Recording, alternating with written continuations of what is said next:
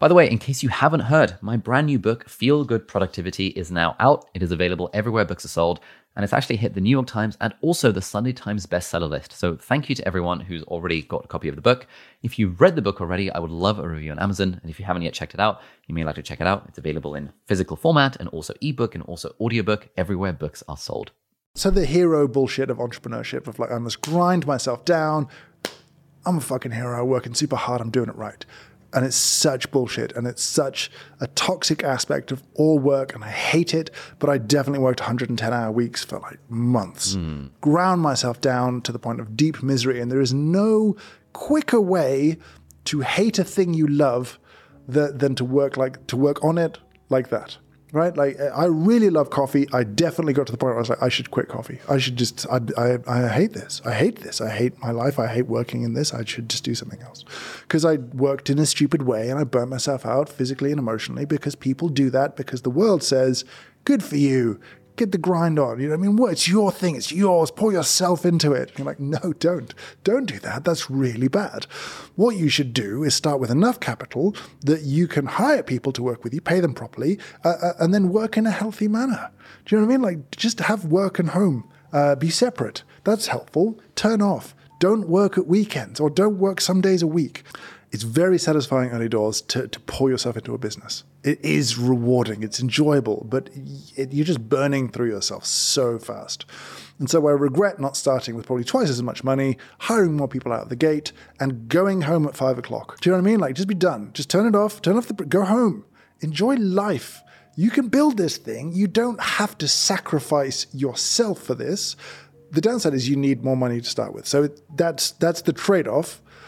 We didn't have that money. We didn't know we needed it. We had enough to buy the physical things, not enough to build the systems, hire the people. And so we just worked ourselves to the bone, and it was miserable, and I regret it, and it was a mistake. Oh, okay. On that point, yeah. So I feel like sort of, uh, at least in the online online discourse around starting businesses, circa twenty thirteen to twenty nineteen was the era of the hustle culture movement, sure. Saying that, look, you're starting from nothing. Your twenties are for hustling. You've got to grind yourself to the ground, work on weekends, work on evenings to make that, to start that thing. Since pandemic, I think has accelerated this. There's a lot more like that kind of approach of actually sustainability is important, et cetera, et cetera. Um, but what a lot of the kind of pro hustle people say is that, look, when, when you don't have that startup capital, like, and you're working your crappy job and you need to start the business, there is not much you can do other than kind of work between, I don't know, seven p.m. and two a.m. and also work on weekends and all that kind of stuff. And I guess you're just hoping it's just a, a season of time so that you can build enough money, build a business off the ground, because it will take blood. Theor- the- theoretically, it takes blood, sweat and tears to get a business off the ground from, from moment one. Yep. Um, And a lot of entrepreneurs that I've spoken to who have done that kind of, were grinding themselves to the ground, say that, yeah, it wasn't ideal. It wasn't really a happy time. But without that period of crunch, which for several years potentially, the business wouldn't have got, gotten off the ground. So I guess my question to you is, do you think that you would have been able to do it in a more nicer, sustainable way? Or do you think it was necessary to put in the blood to to get this get this off the ground? I think I think the, the tricky bit is that if I had had the understanding that I have now, hmm.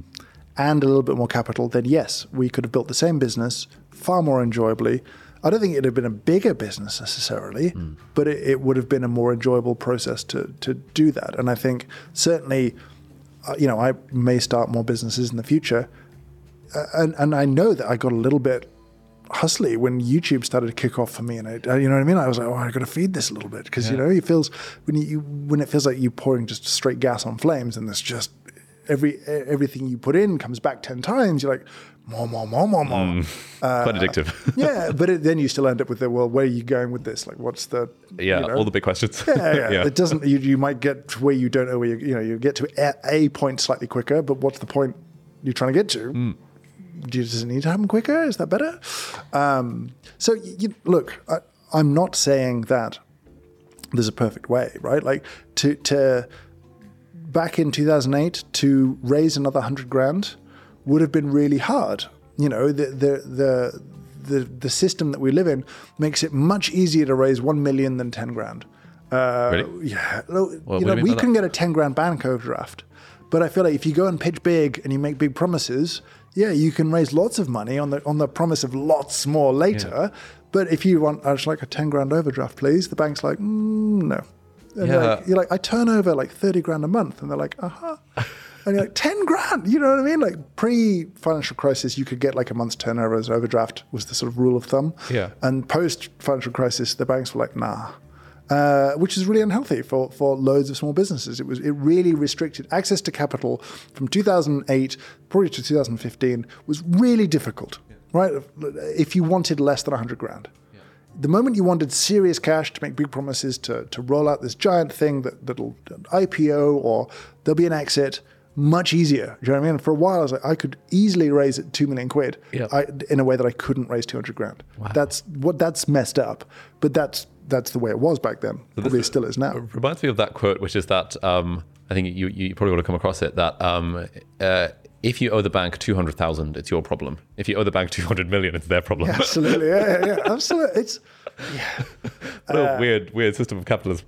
But that's what it, I mean. Like it's messed up, and yeah. you know. Um, But yeah, so, so you know, I, I, I'm perhaps talking about this idealized world where I could have found another hundred grand somewhere in a way that, that didn't, you know, result in me signing over uh, control or or direction or, mm. or you know what I mean? Uh, some yeah. aspect that would be later important.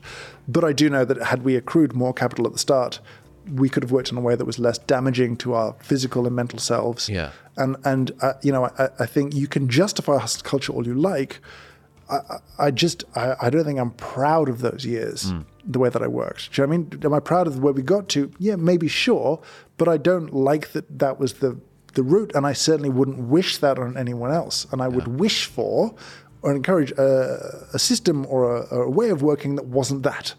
Do you know what I mean? Like I, I, I would hope for other people, you know, I don't feel like I suffered, you should suffer too. Yeah. That's a sickness that infects our culture. I'm a, I suffered, I would like you not to suffer because yeah. this sucked. Uh, that's sort of my feeling about life. So yeah, I, I'm not saying there's a perfect way. It's a messed up system, yeah. but that's my experience and how I feel about it at the end of it. So I guess, okay, so let's say if we if we could rewind thirteen years and you have the same understanding you do now, but you're in those market conditions. Yes. It sounds like you probably would have spent more time trying to figure out how do I actually raise the startup capital I need such that I don't burn myself out yep. rather than, oh, can't raise one hundred grand. You know, there's always other things we could do if we knew the value of it. But I guess at the time when you're at that stage of life, you're like, oh, I'll just, I'll just work harder. Right. Uh, yeah, that's absolutely it. And certainly the, the, the everything around me told me that was the right thing to do. Mm. You know what I mean? I, that was the, the, the culture around entrepreneurship was, yeah, yeah you work. You can yeah. put those out. No one else can do it for you. It's your business. Get out what you put in.